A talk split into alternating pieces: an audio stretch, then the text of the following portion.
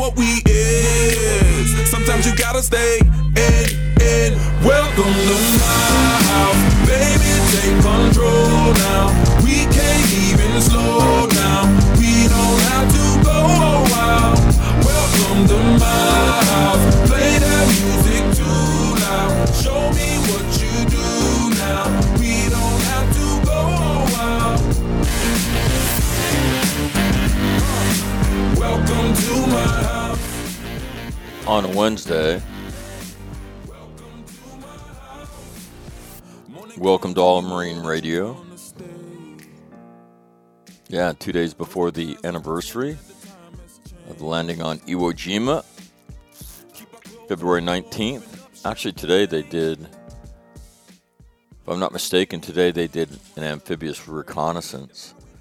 And um, the Navy uh, got hammered in it. Uh, they took a bunch of uh, what are they called? LCMs, but they're landing craft. Uh, not very heavy, and they headed for the beach. And uh, Japanese shore batteries opened up on them and uh, sunk a few of the Navy ships, did damage to others, and killed a bunch of sailors. So I believe that happened on this date in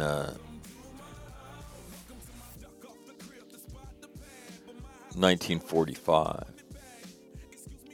So, as an Iwo Jima guy, that's today, but uh, the landing comes tomorrow. The um uh, tomorrow on uh, the 19th, which would be Friday. I had a chance last night to watch um, to get a preview view of Ken and Betty Rogers documentary called "I Married the War," and um, so I watched it sitting here in my office by myself, and it was odd the impact it had on me at the end of it, right? Uh-huh. Um, I just uh, I, I don't even know how how do I say it. I just um, I felt the need to be alone, kind of weird, um, and I felt the need to be quiet, which is odd for me. I don't feel that often. Um, and so um, the movies a very, very, very honest look at what it is to be a caregiver for somebody who goes off to war. And um,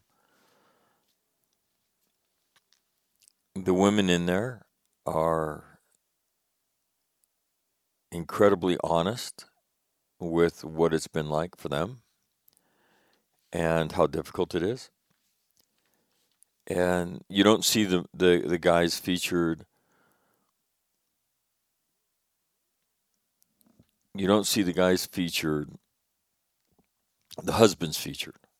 Um, I don't think any of them have a speaking part in it, and uh, they're shown kind of in the background as the story focuses on what it is to watch somebody, you know, marry somebody, and then see them change in front of you.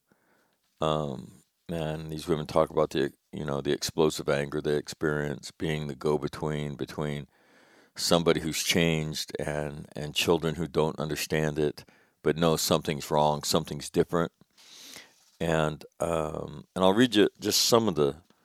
I wrote down one, two, three, four, five, six, seven, seven lines from the movie that resonated with me. Uh, one is never got over it, right? Which is um, the first commandment of post traumatic winning.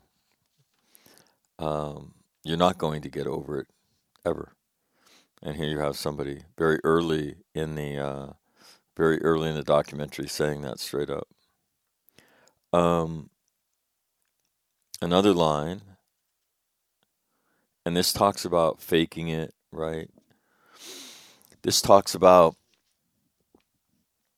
not talking about it, right? And that is the, the whole, you know, phrase alone, right, in the same room. Um, so that you're with this person, but you feel, um,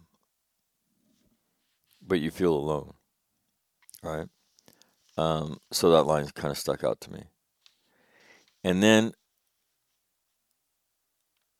one of the women, whose husband I believe is a Vietnam veteran, uh, said they went to family therapy, and the family met with the husband independently, the wife independently, and the kids independently, and then he brought them all together.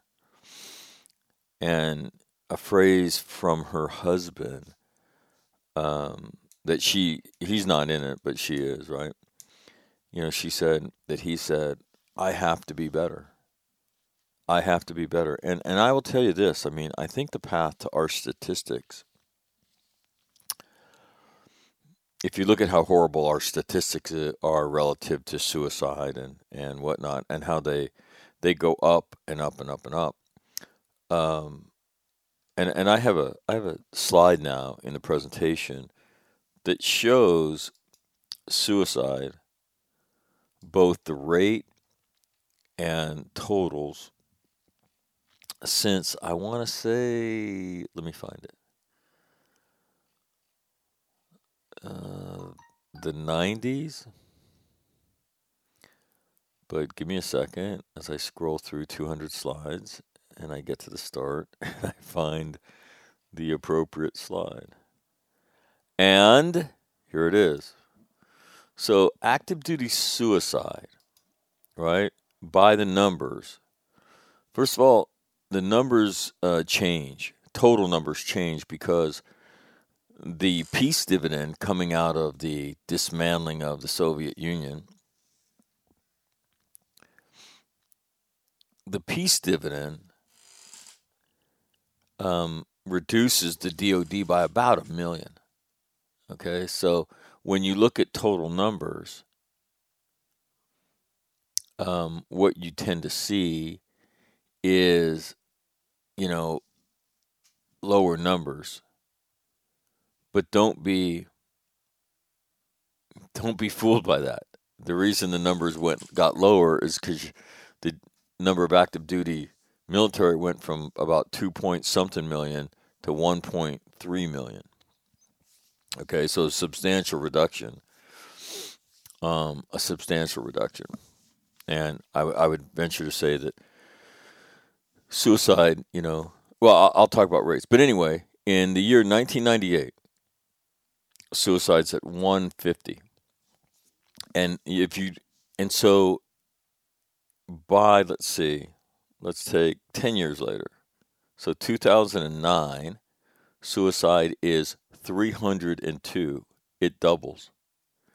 If you draw a trend line, and on that trend line you connect the lowest numbers, right?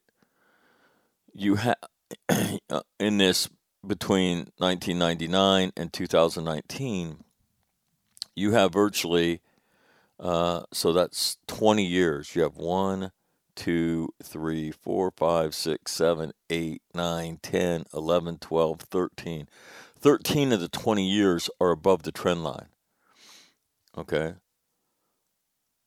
And that's just as uh, every year, you know, you start at 1999 and then 2002 is a low year, right? 2000 is a, is above the line, right? 2002. So you connect that with the line. So the line would would reflect the lowest year annual increases, and you would link that for 20 years. 13, you know, 13 of the 20 years are above those lines. It's amazing. It's amazing. And so suicide doubles between 1999 and 2009. And then between 2009 and 2019, it goes up another 40 people. So the next 10 years, it goes from 302 goes from 302, which is really a high year in 2009. Really a high year. It goes from 302 to 340. So up almost another 50, you know, another another well, another 40 bodies. Okay. So um and it's supposed to have gone up 20% this year. So 10% is thir- is 34, right? 20% is another 60. So the number would be close to 400 this year, which would, I mean, so from 2009, 302 to 2020, 400. So you can see this the numbers. Uh, the rate was at 0.01% in 2000 in 1999. By 2009, the rate is 0.019%, so it's almost 2%. So the rate is almost doubled. We cross, uh, and it continues to increase. 2019, it is 0.026. So the suicide rate in the DoD is going up. So I think those numbers are important, right, to understand, and that's the rate of suicide goes up. So what we're doing, the approach that's being taken, I mean, you don't need to be a statistical genius to look at this and say it's not working very well. Not working very well. And and the question is why? And so the the quote and, and, and the reason that I would tell you why is we seem to think as people that when life punches us in the mouth, no matter what the, the source of your trauma is, when life punches you in the mouth, we can continue to live our lives the way we've lived them, and it's going to work out. And I'm here to tell you if you believe that, you're absolutely wrong. You have got to change things in your life to evolve as your life is evolved in, evolved in front of you. Right? And so what this guy says, his wife says is I've got to be better. I've got to be better. Which means I've got to change. I've got to change the way. So, you know, I think when people think of meditation, I'll, I'll just give you an example, right? And I've talked about this on the program before, but, you know, my Achilles heel with meditation is, you know, women in yoga pants in a studio, a lot of glass, a lot of wood, right? Kind of beautiful setting, you know, breathing through your nose with your mind centered, right? In that whatever lotus position, I think it is, you know, and, you know, that's meditation. I don't think that's very functional. I would recommend to you, you know, Mac's Mind Meld and that is for 60 seconds at different times during the day, right? You know, whether you close your eyes or not is is up to you. But you slow your breathing down and you just clear your head. Get the smoke out of there, get the venom out of there, and bring your brain back to a very, very calm place. Now, you can do it while you're driving. You can do it while you're standing in line at the grocery store. To me, it's functional. It's a functional tool. And again, I still wear my dog tags as a reminder of the things that I have to do so I don't get angry and click off safe and, and ruin not only my day, but the day of my kids or whoever I'm with. And to me, that's all that's all chunked under I've got to be better. Well, how do you be better? Do you continue to drink as much? Do you continue to fake it and not talk about it? So you can see the behaviors that we need to get out of this thing, this valley of the shadow of the death that I call it, and get up the sidewall of that canyon, right? We tend to do the exact opposite. We need not to fake it with the people that are close to us. We need to tell them the truth. We need to talk about it. We need to have, right, techniques and procedures in our back pocket that we can, you know, that we can go ahead and employ, right, throughout the course of the day. Okay? Throughout the course of the day. Not this week, not this this month and it has to be a conscious effort to be better. A conscious effort to be better. And again, what I see so often is I don't really want to do these things. I can deal with this. And if you think going and talking to your therapist once a week is the answer, look at the statistics. Look at what they tell us that that treatment protocol gets us more suicide, more ruined lives. So anyway, all that chunked under that. Um, and then an, another thing under that, uh, later in the documentary, we've got to talk. You've got to talk to me. I, I want to say this woman is her, her husband's either a World War II veteran or a Vietnam veteran. You've got to talk to me. We've got to be a team. And then she said, sometimes we just sat together and held hands and nobody said a word. Another line is we couldn't talk. And I would say that's where a lot of people post trauma go. You couldn't understand what I've been through, right? And because I love you, I'll never go there with you. That's a form of hiding, in my opinion. It's a form of hiding. I don't want to reconcile, you know, I don't want to go there. But the truth is, you got to go there. That's the path out of where you're at. So that struck me as well.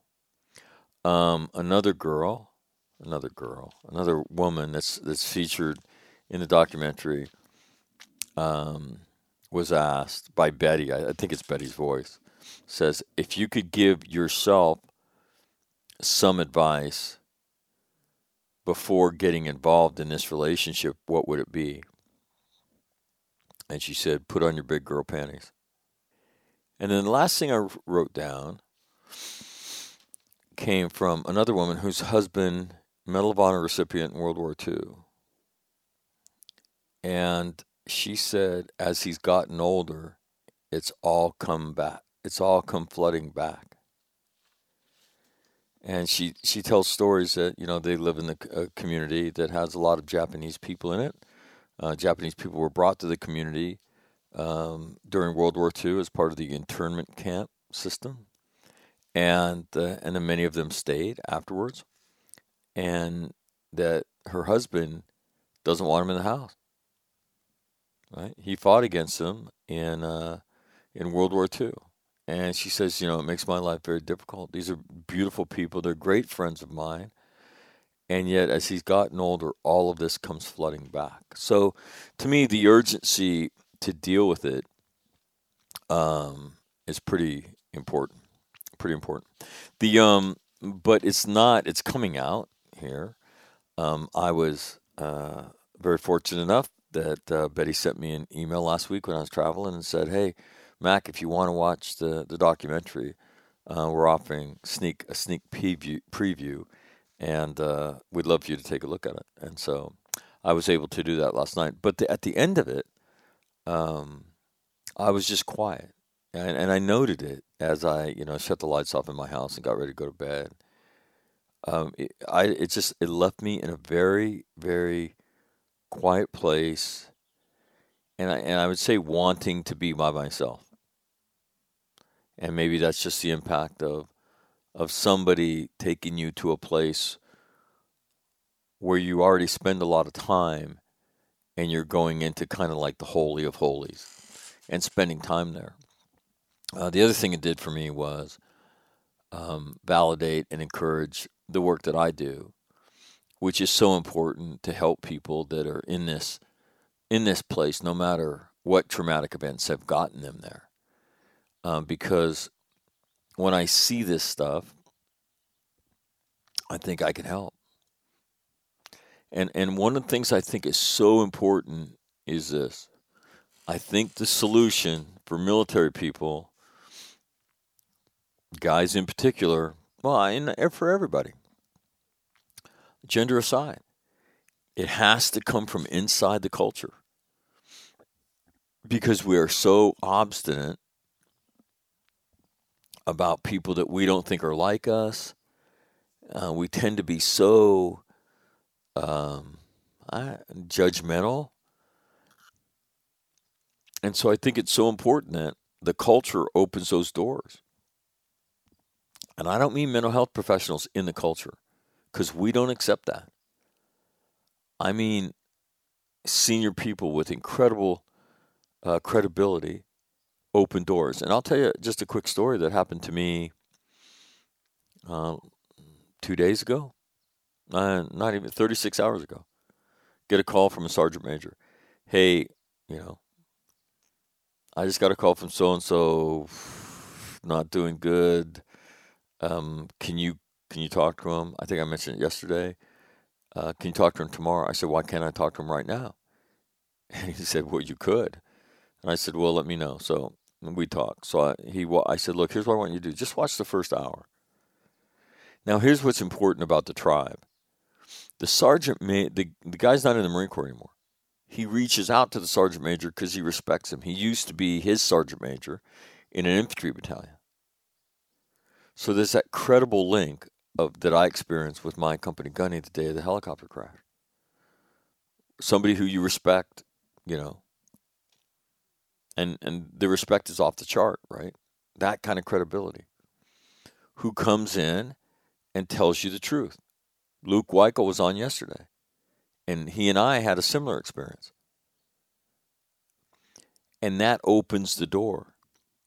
And so I, uh, so he calls me yesterday, and he didn't sound real great. two uh, two nights ago, he didn't sound real great. He had been drinking, mm, shocker, right? And you should have heard the tone of his voice yesterday. It's amazing. And he's talking about the video and holy shit, man, holy shit, man, holy shit, man, holy shit, man.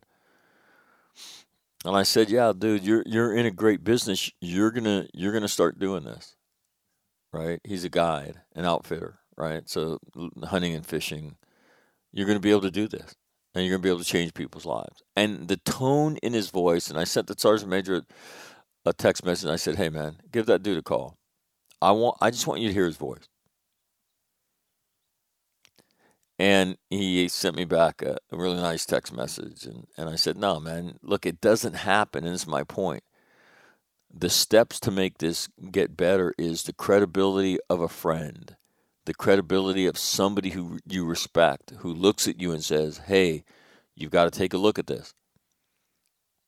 And that credibility, you know, military guys struggle with it when it doesn't come from within our tribe. And so that's why I think it's so important that it does. And then, okay, so what about if you're not in the military?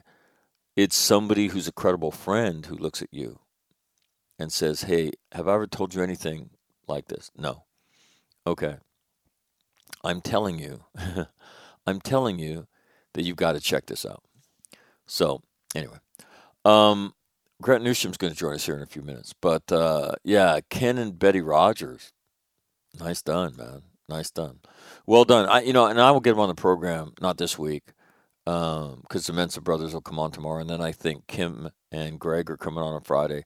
I will get Ken and Betty on separately which is my which is what I'd like to do because their perspectives are very separate, right? Ken's a veteran, so he's a consumer of the stuff. And uh, Betty is uh, she is a she's a caregiver, and so um, but she's a really interesting one. so um, anyway, good morning to you on this 17th day of February.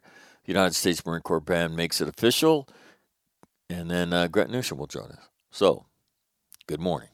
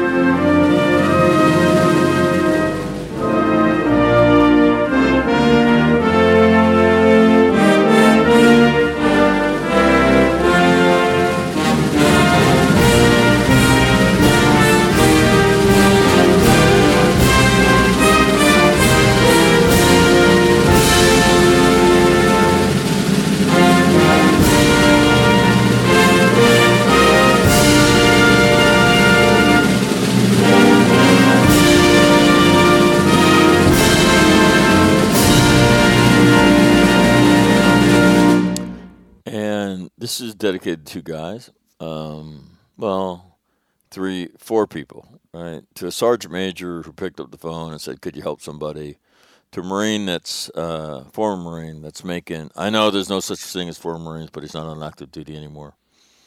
Um, not an active duty Marine, um, who's who's turning his life around, and then to Ken and Betty uh, for graciously allowing me to watch their documentary. So it's dedicated to all of them who had an impact on my life yesterday. So, this is to you.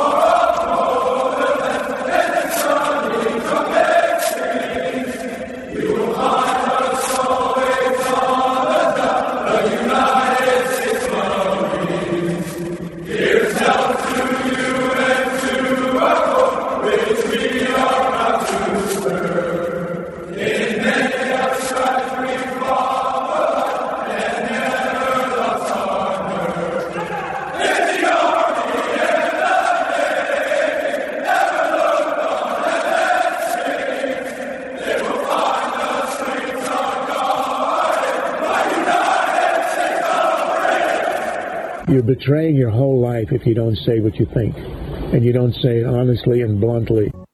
What keeps you awake at night? Nothing. I keep other people awake at night. For this campus had prepared him well. I'm very confident that, thank you very much. if this was vodka, it'd be a lot better speech.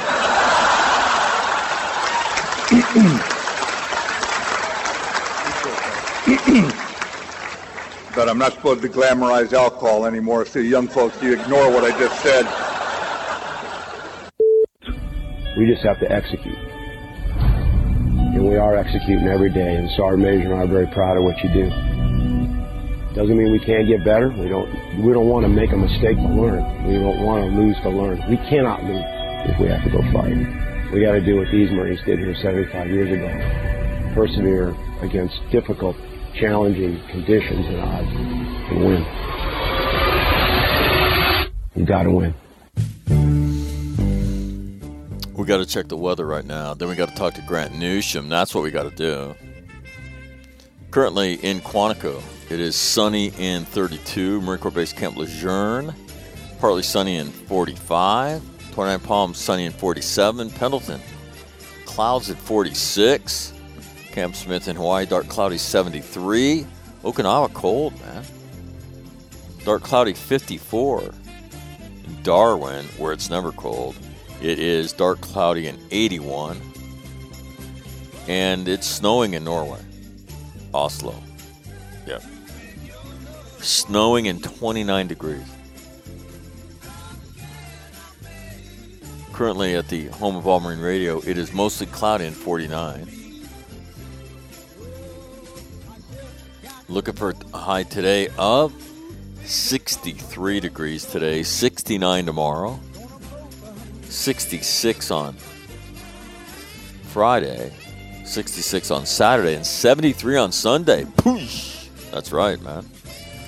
March comes, summer is here. That's the way it works in Southern California. All right, that is a uh, that is a look at your weather, and uh, I'm going to play like a little bit of a transition sound, and then uh, through the magic of uh, electronic communications that are now global yeah, you heard me. Global. Um, Grant Newsham will join us.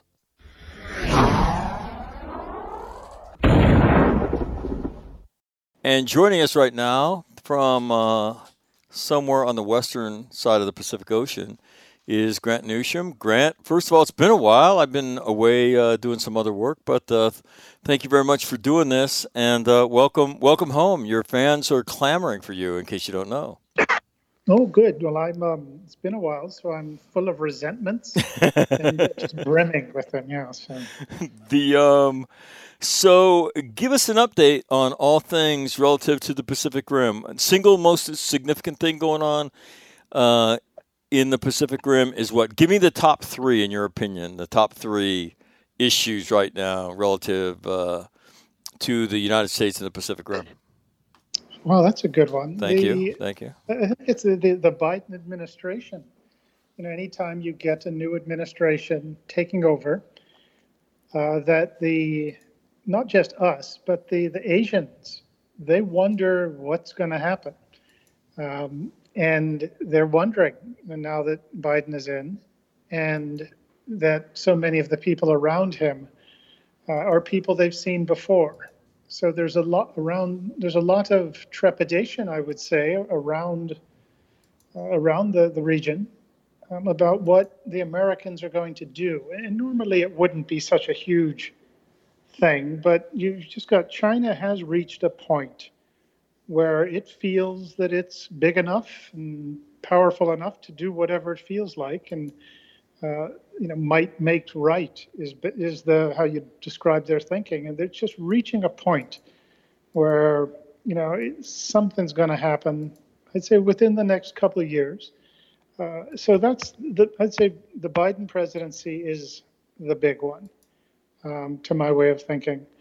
Uh, the other one, which is an interesting one, it hasn't gotten so much attention, is that the uh, Trump administration, on the way out, they declared that the the Chinese Communist regime uh, has committed genocide in Xinjiang, in, in uh, west East right. Turkestan, where the Muslims live. Right.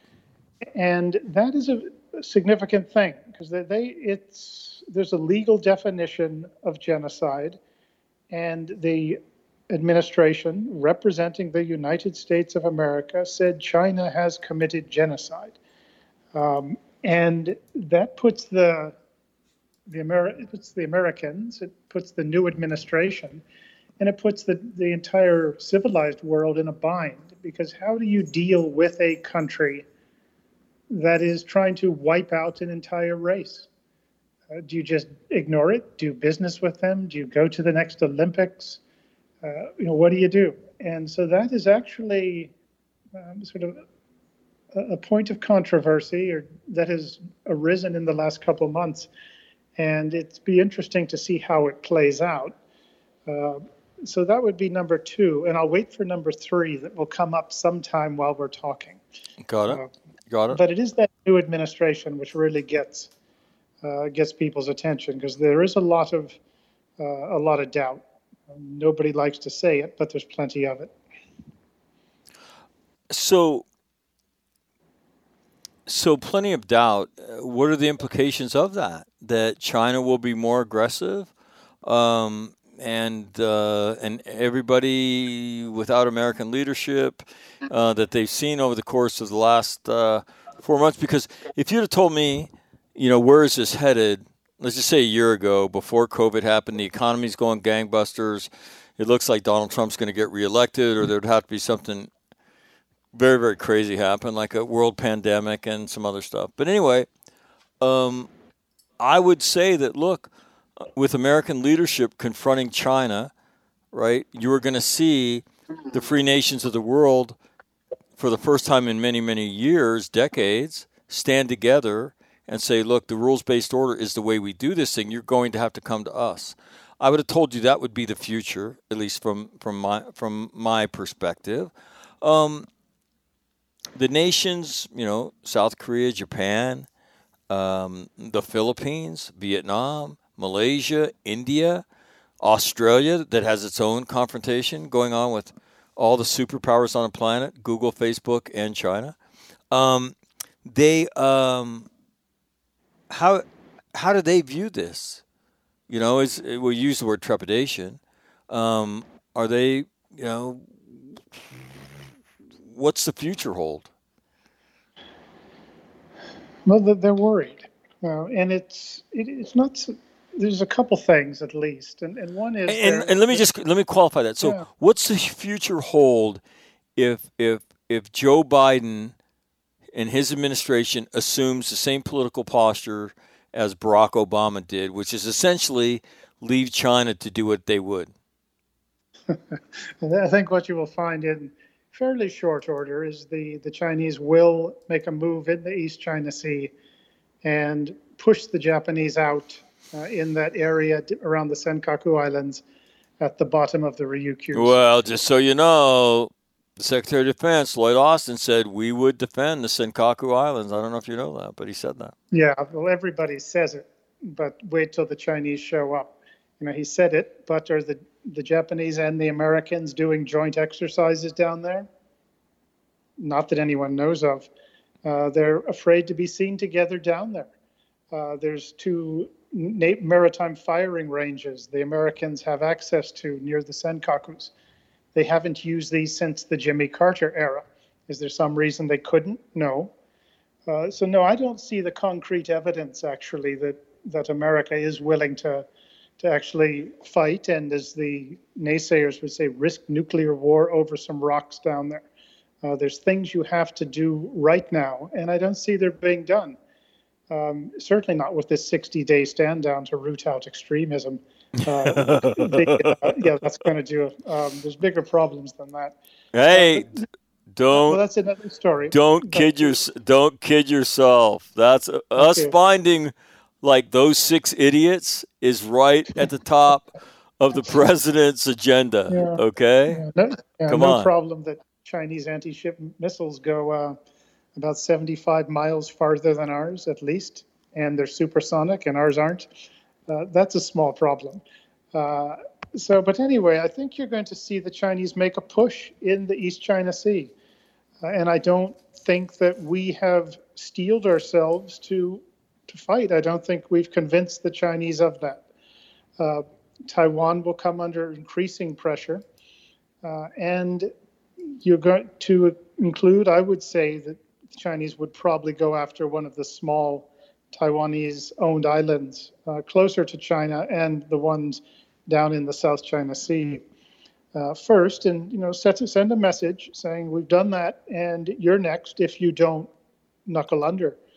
Uh, and that's some of the pressure that they could put on. They're So so keep- you think that those things will ha- will come to pass if the Biden administration goes down the same road as the Obama administration did? That those Yeah, two I- things will come to pass. I really do. You know, it, it's and it's how would you compare it? If, you, if you've ever played sports, well, you know that you'd know a little bit about the subject. I have, I Um, do. But you know, you can have to. You can have teams that you know that they all look that they look good. You know, they've got uniforms and you know they look like good athletes, and just one of them has it's got the the moral superiority over the other. You know, when they you know they, they know that they're gonna you know that they're gonna win. It's sort of like when Don Meredith used to play the Redskins, or you know, Right. take your pick. Right. But you just knew that the Redskins were to lose. Right. And the that's what you get when you get an administration in Washington, and it doesn't have to. I'm not, you know, I hope it's not the Biden administration, but you've, we've seen others when the other side knows that when the other side says, "Okay, we're going to fight," and if you know if uh, you raise your fist, we are going to kill you. Uh, the other side, if one side isn't prepared to go all in, they're going to lose. The other guy has the, the upper hand, the psychological advantage. And I'm afraid that that is how uh, this administration may be seen, is that while you have guys who talk a good game and you know say the right things, that the other side knows that if they send their ship somewhere and say, if you touch them, uh, we're going to shoot, that the other side will, they know they will back down. If, if the contest were between, say, Washington and Beijing, if it was over who could write the best essay, you know, and refer to some long forgotten German foreign minister and, you know, make a very reason, reasoned case, we'd probably win. Uh, but if it's, you know, parking, five, 10,000 ton Coast Guard cutters a mile off of the Senkakus and telling the Japanese, if you come, you know, be ready to fight, and telling the Americans quietly, uh, you too. You know, what are you going to do at that point? And if you're not, the other side doesn't size you up as being serious and, and willing to not just match them, but to make life really miserable for them, then they're going to push. And that's what, I'm, I'm concerned with, uh, with this new administration. Uh, once again, and it's not that they want to lose, and but it's simply they're. I'm not sure they're uh, tough enough. And you know, also if you look at a lot of these people's business interests before they joined this administration, uh, some of them were doing a lot of business with China, uh, and you'll notice their websites are scrubbed of that now. But that's a problem as well. The other side knows. Well, we've been, you know, you've been on our payroll basically. So, you know, how seriously are they going to take their threats? Right. You know, the Secretary of State Blinken you know, was the head of the Biden Center at University of Pennsylvania. There's 20 million and well, a lot more than that, but there's 20 million in Chinese money that went to that center that is not accounted for in terms of where it came from. Now that's got to cause you some concern. And if you're the other side, well, you know, the, uh, it, as I say, it gives you an upper hand. So I'm um, I'm worried, you know, but it is early, and you do want people to succeed, and you know, you hope they do get it right. But if the Chinese smell weakness, uh, they will be coming. And they say East China Sea against Japan will be one place, uh, Taiwan as well. The, the pressure will just increase and increase, and the economic pressure that they're going to uh, start, you know, or continue. Um, you're going to see that continue against Australia. They've even picked on New Zealand recently, despite New Zealand um, sort of rolling over for the Chinese and placating them. Uh, and just it's going to get rougher and rougher, would be my my sense of it. Um, the World Health Organization was recently in China. Um, did you see? Did you see their findings? What'd you think of that? Were you were you shocked at what you, at what they found? What what what was? Uh, I, I was as shocked as John Banner um, when he noticed that that Hogan's guys were uh, were not in the barracks. No, I that's a reference. You'd have to be You have to be our age. our age to to find that Sergeant funny. Schultz and Hogan, his Hogan's heroes. The see nothing, you know, know nothing. Where most um, of us learned about the German military when we were young. but I probably learned most of my spoken German from that show. too. Exactly, exactly. But the, but the, yeah, uh, the Bill point- no, Bill. Bill be damned. That's where I learned about the German army. I'm with you. But the um, um, but no, you know, and the, the whole thing is so mind it's just brazenly stupid that anyone who thinks that anyone would take this seriously uh, is, is, an idiot. Well, maybe they're not because they they've sized up the people they're dealing with. Um, but anyone on our side who says that this was a legitimate investigation is, is wrong. Uh, you read the the account of it. The Chinese didn't hand over the information they were supposed to. They took them to locations that were obviously scrubbed. Uh, they didn't let them see what they were supposed to see, and then World Health Organization comes back and says everything looked great. And World Health Organization's uh, of reputation has long since been shot, you know, from from day one. Uh, but think about it. You know, you've got a, a crime committed somewhere um, you know, say out in Oceanside somewhere. And, you know, it happens, and the police, they don't seal off the area. Um, but they kind of look around a little bit and they say something happened here and and they don't let real investigators come and then about a, what is it a year later now say a year later they then say okay you can come and investigate you know the detectives can come uh, and look anywhere you want well, a lot's happened in a year, and there's nothing to see there. And if the investigators come and say, well, we didn't see anything, well, what do you expect?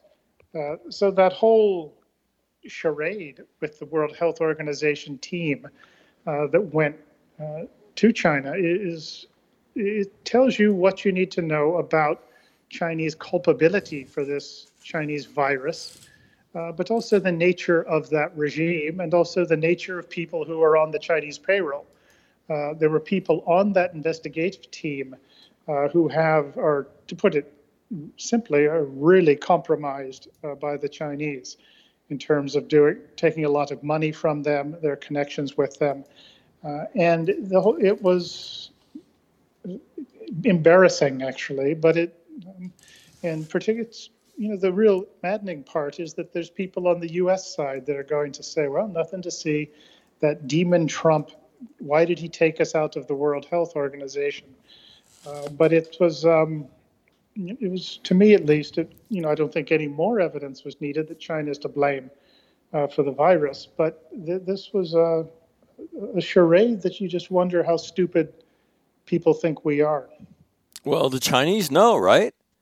Chinese yeah, know. They kind of do. Right, they know. It's like, look, we uh, make every deal we need to make, and then we won't do it, and then nobody's going to say shit about it, because, cause, and then we're going to use their findings as as vindication, and and and again, we're going to play Emperor's New Clothes with China. Is anybody is anybody going to go down the road that Australia's going down?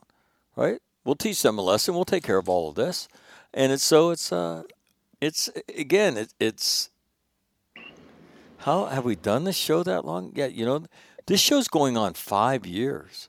So we've already we've spanned the Trump administration, but this was what this, when you first started coming on the show. These are the things you used to say, right? We're playing the Emperor's New Clothes. It's a charade, right?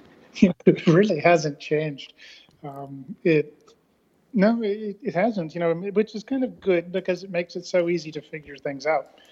Um, but it, it really hasn't. But the, the gullibility on our side, on the west west side, is that, that hasn't changed a bit.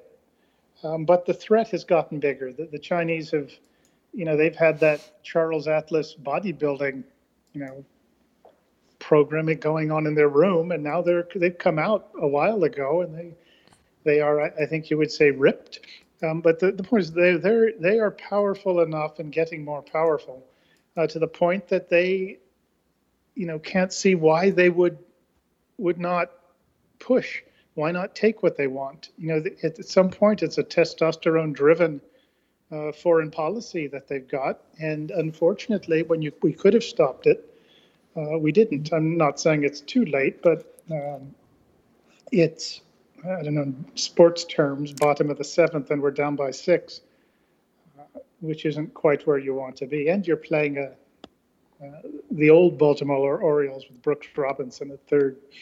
But uh, so we're in uh, we're yeah. in a fix. What? Um. All right. Um.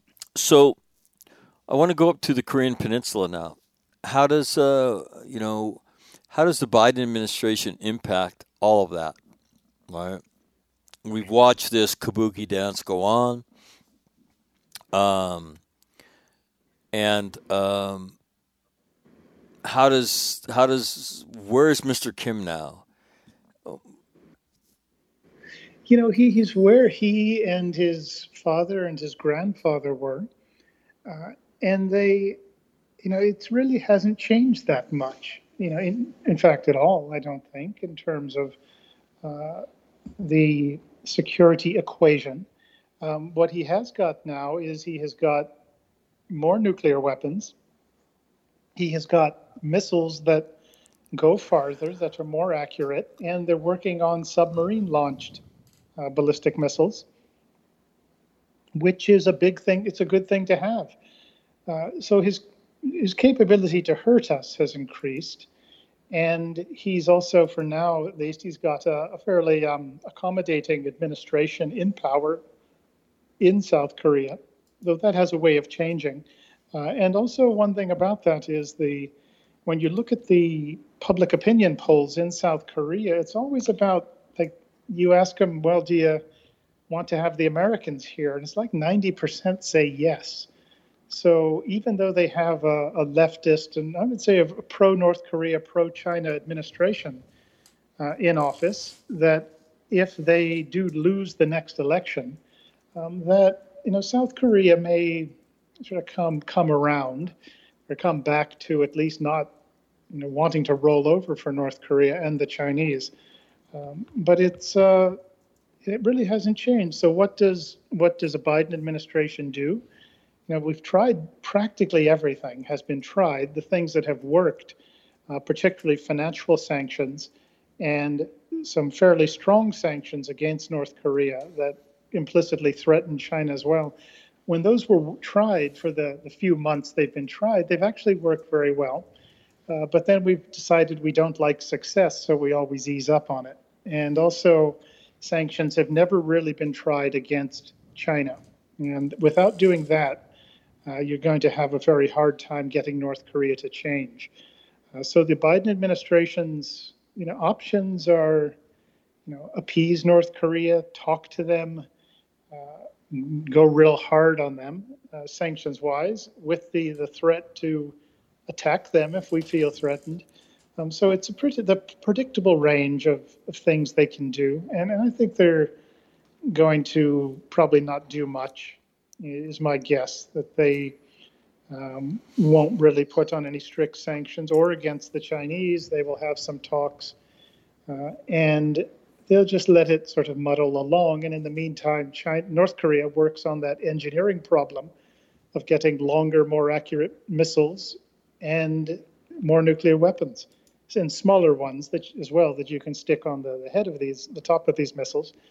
And it just it'll it'll worsen and worsen but if nothing happens then the administration can kind of divert its attentions elsewhere and claim that it's got everything under control. But it's a it's a situation that um, is going to continue with a you know, you know, is, is a very dangerous place, a dangerous situation, uh, and I don't see an end to it. Although with these things, sometimes they come to a head really quickly, and nobody quite sees it, though everyone says they did afterwards. Uh, and you, you never know what that is, but you know, but for now, it looks as though it'll just continue um, as is.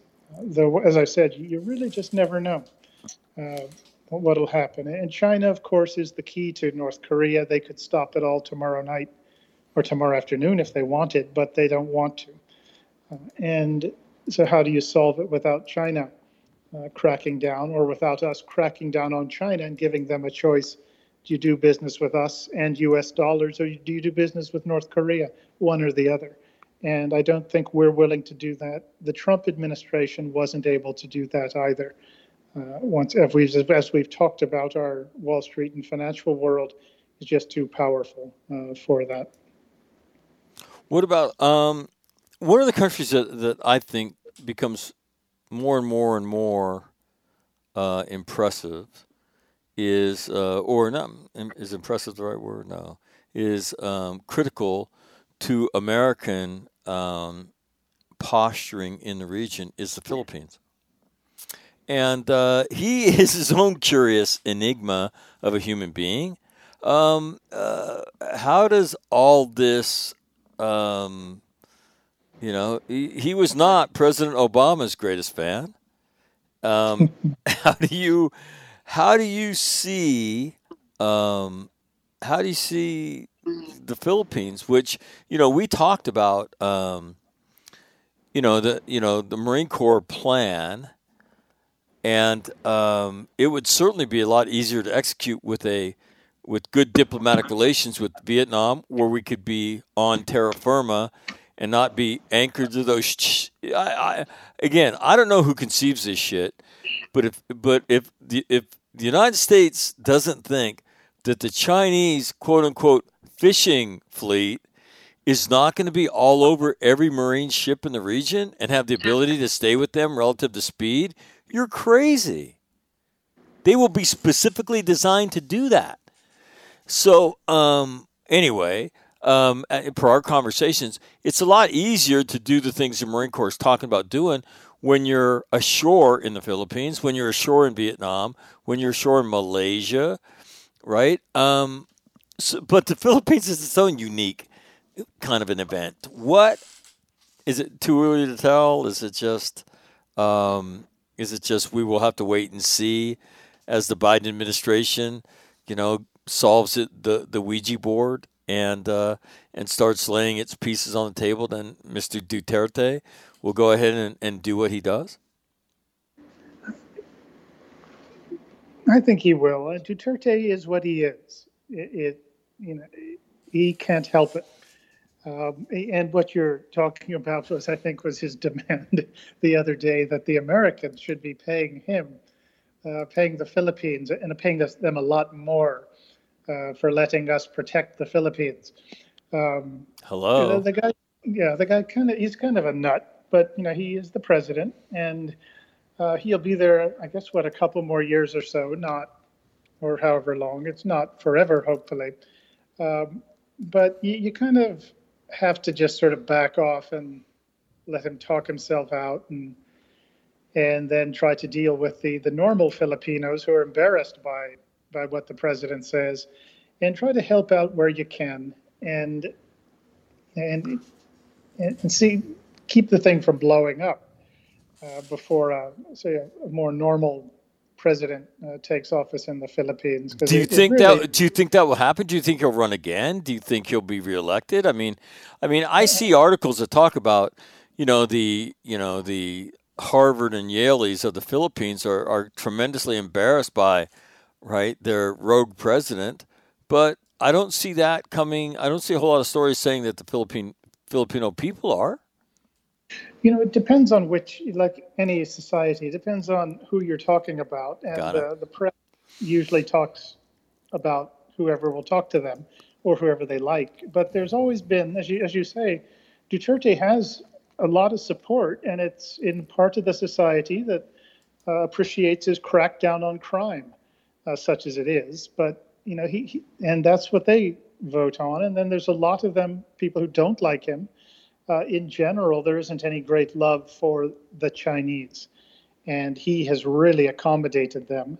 And they have not really delivered other than to pump in three or four million Chinese people into the Philippines uh, and take over a few business areas. But the uh, so there's a lot of opposition to that as well. But the how it actually plays out, you know, is always hard to say. But it's sometimes it's best just to let him I, I, don't like the word vent, but let him talk, uh, and you know, and see what the Chinese give him, which is nothing.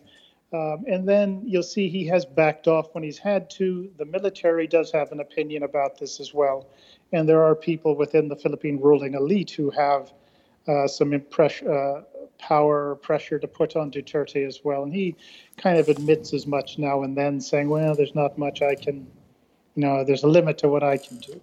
Um, but he it hasn't been a you know really a good uh, situation uh, given the Chinese threat, um, but it, it isn't lost yet. Uh, so if we can, I think, play for a little time and take our openings where, where we have them uh, with the Philippines, and that it might sort of work itself out. You know, you, you know, you talk about these things, and you then you know you think about well, how do you fix it? And you can kind of sympathize uh, with the the people in the new administration or in any administration. Just getting anything done uh, somewhere can be uh, can be kind of tricky. Uh, but at the same time, it would be useful. One of the funny things is that you know there's so much talk about um, Mr. Trump having destroyed our relations in Asia. And now that Biden and the Democrats are back and the foreign policy whiz kids are back, that everything's going to get better. But you know, there's that's one not true. And but if you look at the Philippines in particular, uh, let me ask you a question: Would you have ever thought that you would be a fan of Donald Trump's foreign policy when, when this whole thing started? When I saw who was advising him, I did.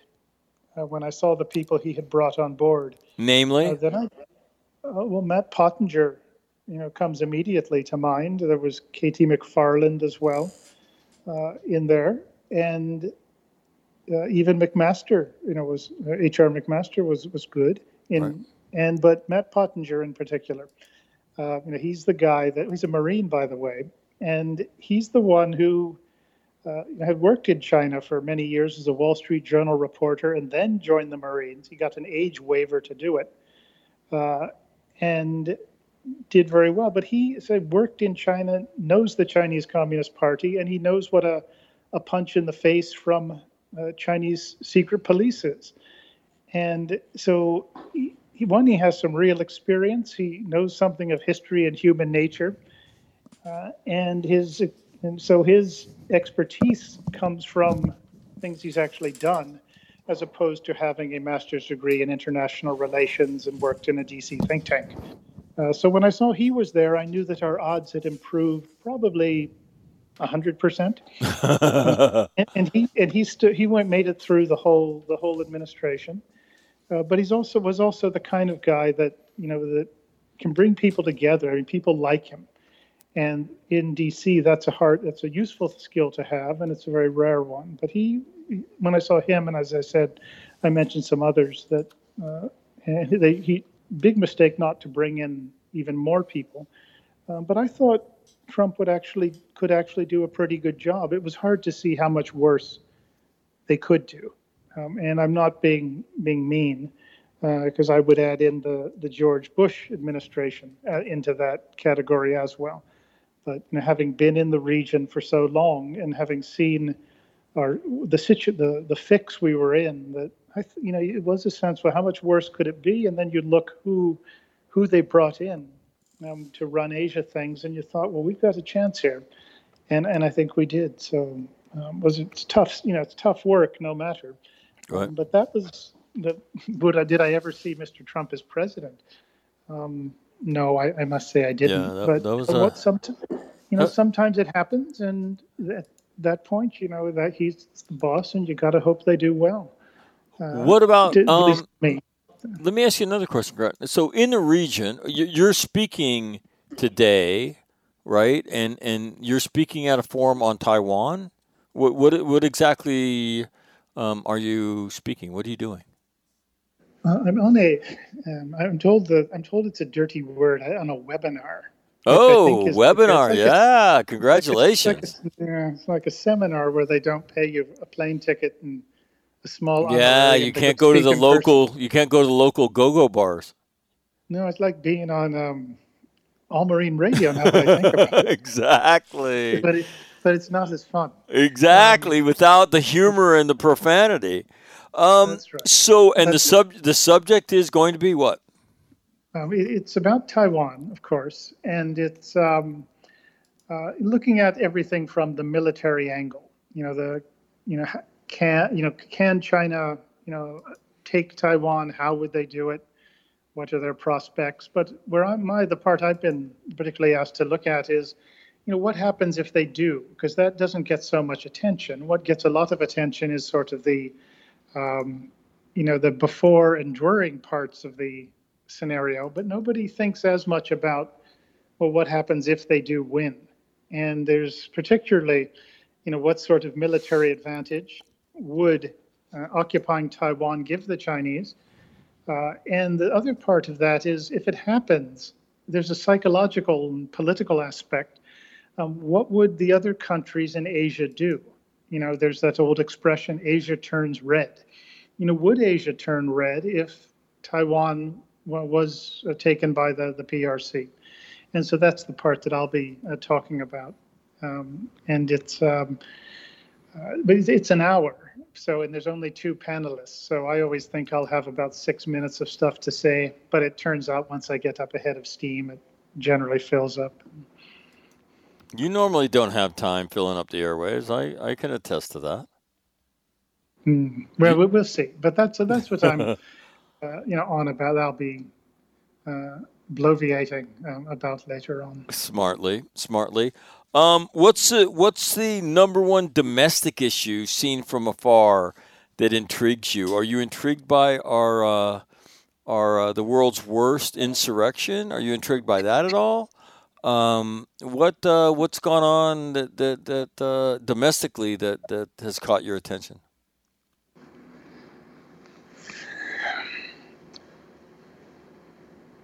I would say a um,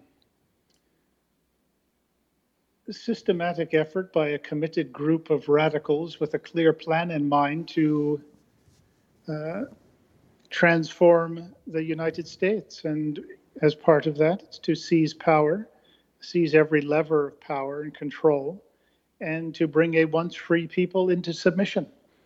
Uh, that, you know, is something I would. Re- I wish I was watching it from outer space rather than somewhere on this planet. Um, but that's that's what it looks to me, and I uh, don't like what I see. You know, I must say it's. Um, wait, wait, wait! Who are you talking troubling. about? Are you talking about the people at the Capitol that day? Those bozos? No, no, not at all. Uh, no, that and you used the word insurrection as well. I understand the right. the, the, the nuance you had, and it, that was not an insurrection. It was a bunch of clowns uh, confronting Keystone cops. Uh, and that's what we know of. There may have been more to it. Um, uh, but that was not an insurrection. Uh, the insurrection started last summer. Well, I would say before that, but when you saw rioting in the streets, uh, organized rioting, planned, etc., and you saw nobody stopping it. None of the authorities, the peoples whose responsibility it was, did did anything. Um, that uh, pretty quickly was obvious that was not entirely spontaneous and that there was something behind it all. Uh, so that's what I'm getting at, um, and not not anything that happened on on January 6th. Uh, so that's actually what I see. You know, and I think like anyone who's been around a while, been around the world and studied and thought about stuff, and even seen a few countries go under, and even maybe had a little role in bringing one of them apart um, that you see how it's what I see looks distressingly familiar. I'll put it that way. And like, the, like what the, you know, to me, one of the things that totalitarian states do is um, they control the media, they control the narrative, right? And in the United States, I mean, I would tell you that that, you know, between big technology, uh, what we see is um, is a is control of the media by um, people that no longer believe in, in in in what journalism has historically been in the United States. They believe their primary duty as journalists is to be advocates, which is stunning to watch on a, on a daily basis. Stunning to watch, and then the, the um, I, I, I had somebody tell me that I should put something in my presentation about this thing called The Mandalorian. So I watched this Star Wars spinoff called The Mandalorian. And I see this girl who just got fired from the show because she said, um, and, and she didn't make crazy statements. She just said, hey, you know, the irregularities in the election, blah, blah, blah, blah, blah. She made a very, what I would say, mainstream conservative statement about the election. And she got fired right? She got fired for that. And so it's stunning to see, you know, this I think, gripped the nation in a way that I've never seen anything like this grip the nation in my lifetime. Right? I mean, even during Vietnam, when we were young, Grant, you heard, look, I don't agree with what they have to say, but I'll defend their right to say it. You heard that. You didn't hear you don't have any right to say it, and I'll fight you and your right to say it. I, I you didn't hear that, and so it's a I it's a pretty amazing thing to watch, and I mercifully haven't been able to watch it for the last three weeks. Um, and but I do think it's something that the nation will go through, that the nation will come out of when it when it's had its fill of it. And uh, until it has its fill, until it reacts the other way, we're stuck watching this. I, I don't even know what to call it. This craziness on a daily basis. What would you call it, Grant? Um, life in Baltimore. No, say something. But, but you, you asked, you know, what else is it that, that troubles me? Is the one the effort to go after police, law enforcement, uh, to rein that in, go after the legal profession, so that people will not uh, defend somebody that the one side considers the enemy. Uh, you have an effort to get permanent one-party rule. You know, guarantee that you will win every election uh, forever. Uh, you have uh, the physical controls that are put on people that we've seen with this virus thing that were supposed to just be for a few days, for a week, just to get the what was it that the the curve flatten the curve? Yeah, flatten the curve. And that was a long time ago, and there's no sign of stopping that. So you you know you control people, uh, their their movement, their what they say, you know where they um, uh, who they can associate with. Um, and then you you go after the military uh, as well. And th- this is not the first. This isn't the first country this has happened in. And it's you know, you, as I say, it looks like a textbook being followed. And then if you can demonize an entire faction, entire part of your population, uh, and characterize them as the enemy that needs controlled, otherwise there won't be security and safety for the the, the good people. And how, if, if you can tell me how this is different than what the Germans did about to the Jews in the 30s, they don't make the case. I don't understand it at all. But when you demonize uh, anybody, but particularly half your population, you're asking for trouble. Um, or, or, you know, I would say you can see what is being done, you know, and how people are, you know, how this effort is playing out. Uh, and, you know, it's, um, this is like Northern Ireland, but not as nice. But so that's what I see, you know, and, and I hope I'm wrong, but um, but it does look a lot like Chicago politics at a national level, but with a whole with a much much more threatening and sinister uh, bent to it, and I'm uh, concerned with what I see. And that threatening, sinister bent would be the union of uh, big social media, big technology, and the Democratic Party. Well, that's your infor- That's one of the ways you enforce it. It's the way you get this, you know, thought control uh, in place.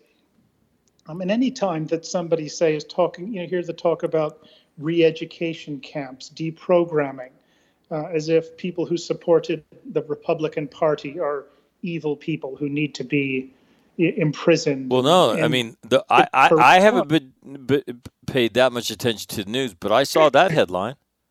Oh, that's been I've heard that a number of times by what the you know, hell? politicians. And yeah, that's you know what do you suppose? What does one say? You know, when you hear it, you know, especially you know people like us and probably every one of your listeners who's actually you know offered to go die for this country. That when you hear that sort of thing and it is not slapped down, uh, and the people who said it, you know, just banished. That when you hear that, it you know it does get one's attention and it is troubling and I will not. I won't accept. Well, they're just mouthing off. It's. Um, I think that is the thought. And I noticed this getting started probably 30 years ago, when there was very much a sense that if you didn't agree with one side, and it's the the Democrats basically, that that you were evil. And this has just played out faster than I thought it would, and um, so that's what I see. You know, and I, I could be wrong. So you can see why I consider contemplating war with China to be a lot more uplifting than U.S. Uh, politics. Interesting. Interesting. No, let me tell you, I, I, I it, it's stunning to watch. It's stunning to watch, and uh, and and just the things that that go on on a on a daily on a daily basis, and you you sit there and watch it, and you think, you got to be kidding me. Like, when are the adults coming home to put this the house in order? You know, when is this going to stop? And it, it just doesn't seem to. It just doesn't seem to. The um, what's uh, what's the next thing you're going to write, Grant? Oh, I, I just finished something that um, that was seven thousand words long. Um, Whoa, is, uh, seven thousand! Yeah, Who the hell's publishing that? Um, Center for Security Policy. But oh, there you go. I, it's about what I just talked about. Was the uh, um, what happens if Taiwan falls? Does Asia turn red? And you know, you find that when you write your usual things about 1,200 words, that you, you get used to thinking in these little snippets. And so having to string together a long thing is really it's very difficult because, as I say, mentally you're just so used to uh, you know, any idea I have is about four words, maybe five. so you, you, it's, uh, you know, it's sort of That's like, why this like, is always such a big challenge for you to come on and talk for about an hour or more. Well, it kind of is. Yeah. If it was just, you know, what do you think? Oh, it sucks. So okay, well, that's um, that's a lot easier. Um, but it so the writing was kind of tough. I um, uh, to do, but it I think it turned out should be interesting enough. Um, and then the I think the next thing I have in mind is the, uh, you know, I always found it funny that remember um, there was a, well, I, am not going to name names, but it's funny how senior retired military officers consider they get into the climatology business, and they take on climate change as their uh, as the big thing. So um, I think um, the new Secretary of Defense appears to be uh, the latest in a line of famous climatologists. One of them uh, was a Marine, actually, way back. And uh, so I'm going to sort of write something a little funny about that. Hey, the we have the phrase "every clime in place" in our song. I think that title entitles us to a little bit of expertise vis-a-vis the world's climate. Yes or no? Well, I stand corrected. I, I, do. I, I, then I'm going to have to think of some other topic. No, I, I'll get over that. I'm, um, no, the, the, the uh, sometimes stories they write themselves as comedy. And this is one of them. So it's uh, unbelievable. Um, no, it's unbelievable. that, that and the pursuit of our pursuit of extremists in, in the active force. That, you know? That's right. Yeah. I mean, this is uh, this is Act Two of uh, Marines United, right? Yes, there are a small amount of idiots that are doing this. The 99% plus are go about their jobs on a daily basis, do what they're supposed to do, but we're going to have a meltdown for political reasons on TV. Going to be a big production because there's naked pictures of people flying around. And I'm not saying people didn't do anything wrong, but the whole extent of it was overblown and overstated. And then, you know, with politicians standing up, pounding tables, right? And General Neller sitting there taking it on. And when, you know, I think it was Senator Gillibrand said, this is one of the worst days in Marine Corps history. You know, what he should have said was, well, Senator, let me be honest with you. You know, there were some dark days at the Chosin Reservoir. Uh, you know, October 23rd, 1983 was another dark day when we lost 200 and, uh, you know, 63 Marine sailors and other people. Um, I, this is embarrassing, without a doubt. Uh, we're going to get this right. But in terms of dark days for the service, truth be told, we've had much darker. He didn't say that. A lot of people were not pleased with them. And so, and so it goes. And so it goes. Climate change. Yeah, we're all worried about that. Same thing with, with extremism. We need to find all, all, all nine of those people and get their asses out of here. And again, when you go to it, just like that stupid event in January, right? It's a bunch of idiots. It's a bu- when you run an insurrection, you don't run away from the cops, especially the Capitol Police. Trust me. If, if that's your bent is is is insurrection, when the Keystone cops show up, you don't run away. You stay and you insurrect because you're running an insurrection. That's what you do and it's just uh, you know it's just uh, it's just stupid and painful to watch. And again, when are the adults going to show up? Please show up and rescue us from this shit. but it doesn't look like it's going to happen anytime soon. Uh, yeah, I don't see it. You know, the uh, and go, what's going on with the military? You know, it does. It r- reminds me of what I've read about. You know, went on with Nicky Romanov's army in 1915 or so. Uh, the old last Tsar of Russia. Right. That this is not good. Uh, you know, one thing the mil- U.S. military, I think, is the only real meritocracy and only sort of only organization where Americans of all sorts have actually gotten together and uh, looked at each other as Americans. Uh, and it's probably done more for social advancement of everybody than than any other organization or government program that's ever existed. So to cr- try and characterize it as this hotbed of whatever you want to call extremism of a certain type, there appears to be acceptable extremism. Uh, that this is ridiculous. It's ridiculous, but it also is incredibly dangerous to my way of thinking. Um, so, you know, it's uh, we'll see how we get out of this one. But know, as I say, I'm just uh, delighted to have the Chinese to distract my attention. Nice, nice. But you would not call yourself cautiously pessimist, pessimistic yet.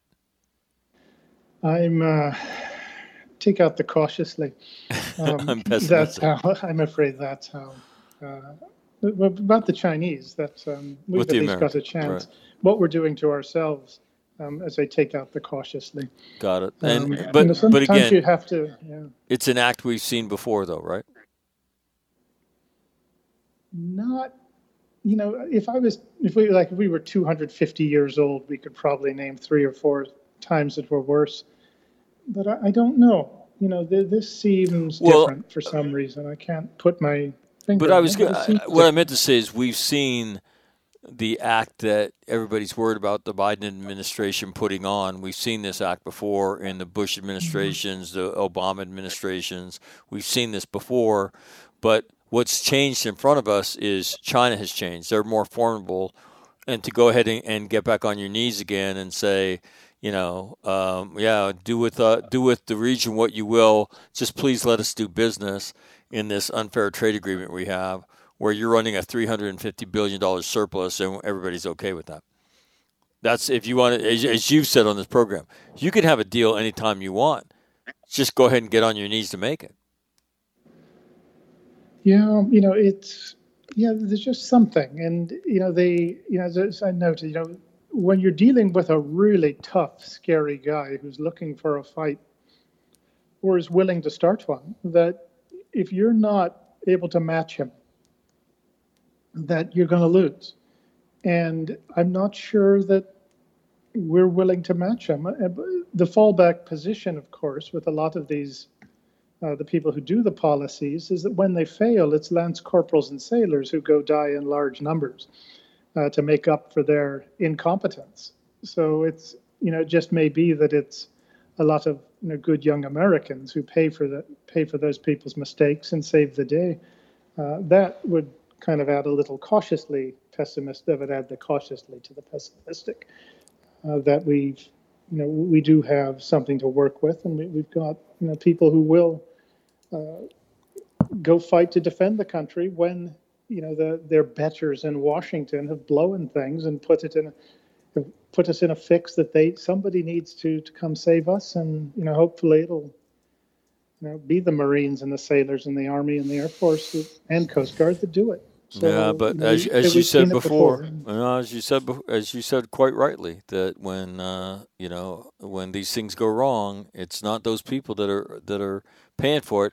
What they tend to do is they tend to write a book later and make millions of dollars on it, like Don Rumsfeld has done, like Paul Wolfowitz has done, like George Bush has done, right? That's what they do. They fuck it up and then they then they write their books. I I think that if you preside over bad foreign policy decisions, there should be a special foreign policy court that I should be the judge of, and I will decide if you fuck this thing up, you're going to Devil's Island.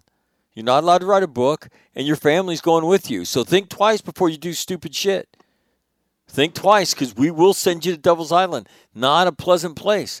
And your wife and your kids are going with you. It's, it's going to be some serious ass pain. So you're not going to be allowed to write books and, and, and show up for shit. I uh, Grant, I have to tell you, for the inauguration, Bill Clinton walks out. Hillary Clinton walks out. George Bush walks out. I'm like retching all over my office, you know, and it's just you walk. It's like a it's like a a a parade of fools that walks out there, right? But I don't know. Well, it is what it is. It's it's not at least not Robert Mugabe walking out. Uh, you know, the, uh, there you go. and I would I don't know that I would send them to Devil's Island, but Oh, what a pansy! What would you do? Allow them to write their books and make millions after they after they, they, they make stupid decisions and then they wash their hands of it and then they go home to wherever the hell they go home? Well, I don't know, like thirty miles up the Baltimore Washington Oh Parkway. God, that would be that would do it. No, it would um, not. No, it's not enough. My point. It's not enough. Well, that is enough. But No, it's not. Even even yeah, that no, shithole is not enough.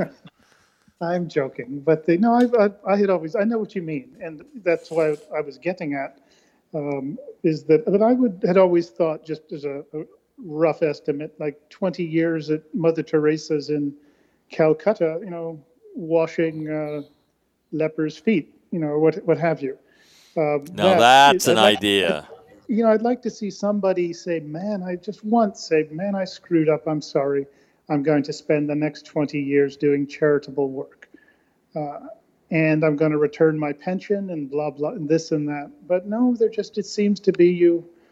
The more you fail, the richer you get. And once again, it is the it's the lance corporals and the sailors and and the others who. You know, they're the ones who get called in to, to save things, and we've been fortunate up to this point that they've prevailed after much suffering. Uh, but you know, you wonder just how many times you're going to Well, pull through. So I the thing know. that's changed is in, in the Western Pacific is make no mistake about it. China's more formidable. North Korea is closer to a nuclear weapon, and that is what whatever whatever g- time that Barack Obama had, that George Bush had, Joe Biden has much less time, and at some point, right, the energy fields are going to cross in the Western Pacific. And then, if the United States and its allies aren't prepared, then you're going to have a, a pretty interesting little event that will change the course of the world. I think so. I think it would be that serious. And they, the North Koreans do have nuclear weapons, of course, already, but Right. it's getting them into form they can, you know, get them to the U.S. Um, but the, you know, that's it is going to be a big deal. And if the this administration is going to have to very s- soon demonstrate that it is ruthless and cold-blooded enough to go to war if necessary. But if the idea is we can work it out, or or if you, the other side gets the sense that you're, you know, just a blowhard and like an old guy who doesn't know what's going on, and you're surrounded by people who used to do a lot of business with the Chinese, uh, and have presided over failed foreign policies towards China in recent years, that um, if they think that they've got a pushover on their hands, well, then it's going to, to get rough. Uh, so this administration doesn't have so much time to, I think, to make its mark, and, and I hope it, it can. You I think that you know everyone does. You know, I was thinking the other day that you know, and, you know, like all of us, we've, you know, we've served in the military during a number of administrations, and some of them the, we voted for the president, some we didn't. But I was thinking about it, and I really didn't care. It didn't make any difference, you know, who was the president. You know, you you know you, you did what the country asked, and that's uh, sort of how I look at it now. I, I you know I do hope the new guys do a, a good job. Uh, it is early, but um, sometimes you uh, you have to produce really fast, and this may be one such uh, administration. Got it. Grant, first of all, thank you very much. Uh, it was it was too long, but uh, I was doing good things, so I hope you don't mind. But uh, thank you very much for, for coming on this morning. And so we will. Uh, is there any is there any event upcoming that we should keep our eye on? Uh, you know, uh, our eye out for. Is there a decision? Is there a conference? Is there something on the horizon that you would say keep your eye on this, or no? Oh boy, they're, they're um, Okay, if you have to think about it, then the answer is no. yeah, the, it already happened. One one was um, Biden, Mr. B- President Biden's um, conversation with Xi Jinping. Um, but that didn't really tell us all that much. Um, know, it seems like there's going to be a bunch of little things that happen, uh, but I can't think of the big thing. Okay. Um, All so right. I, Fair I enough. think that, and I think the other side's sort of holding back to see what see what they can get uh, before they have to play hardball. Got would it. Be my is one way to look at it. All right. All right, sir. Thank you very much for the visit. Sure. Okay. Glad to glad to weigh in. There you have it. Grant Newsham. Thanks, Grant. Sure. hmm That's it. That'll do it on a Wednesday, hump day.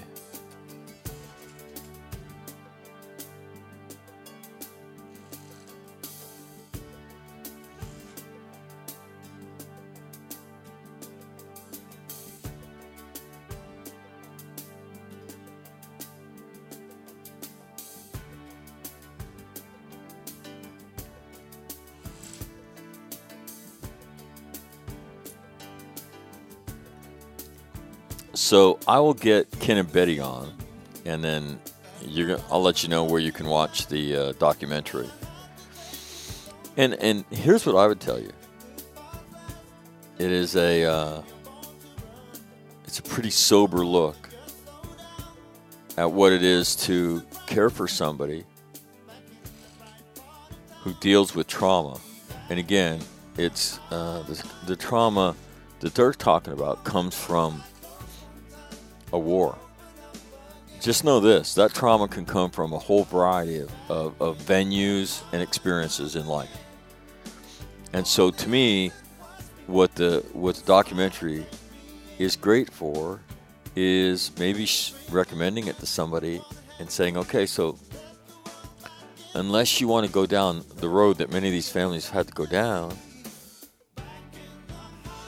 you have to change. To quote, to, to quote a Marine veteran, a Marine Vietnam veteran, I have to be better. That doesn't come without hard work. And what I want to tell you is that you can do it. You can absolutely positively do it, but it is hard work. It's dedicated hard work to live a better life. It's not just going to happen. You're not just going to keep riding your motorcycle, keep drinking, and all that shit. If, you're going to be the person that you want to be, it's going to come at with effort. And it's out there for you to live not only a good life, but a great life. But it takes concerted effort. And post traumatic winning is a path that leads you to that great place, to that great life. And so to me, you know, I might start doing this. I might start recommending the documentary. Watch this first and then watch this. How about that? Yeah, boom. So, anyway, have a great Wednesday. Once again, don't be afraid to change somebody's life. And my program, which is supposed to be an hour, busted once again. So I'm not sure I'm capable of doing doing it shorter, but I'm trying. Have a great day. Uh, go change somebody's life. I'm out.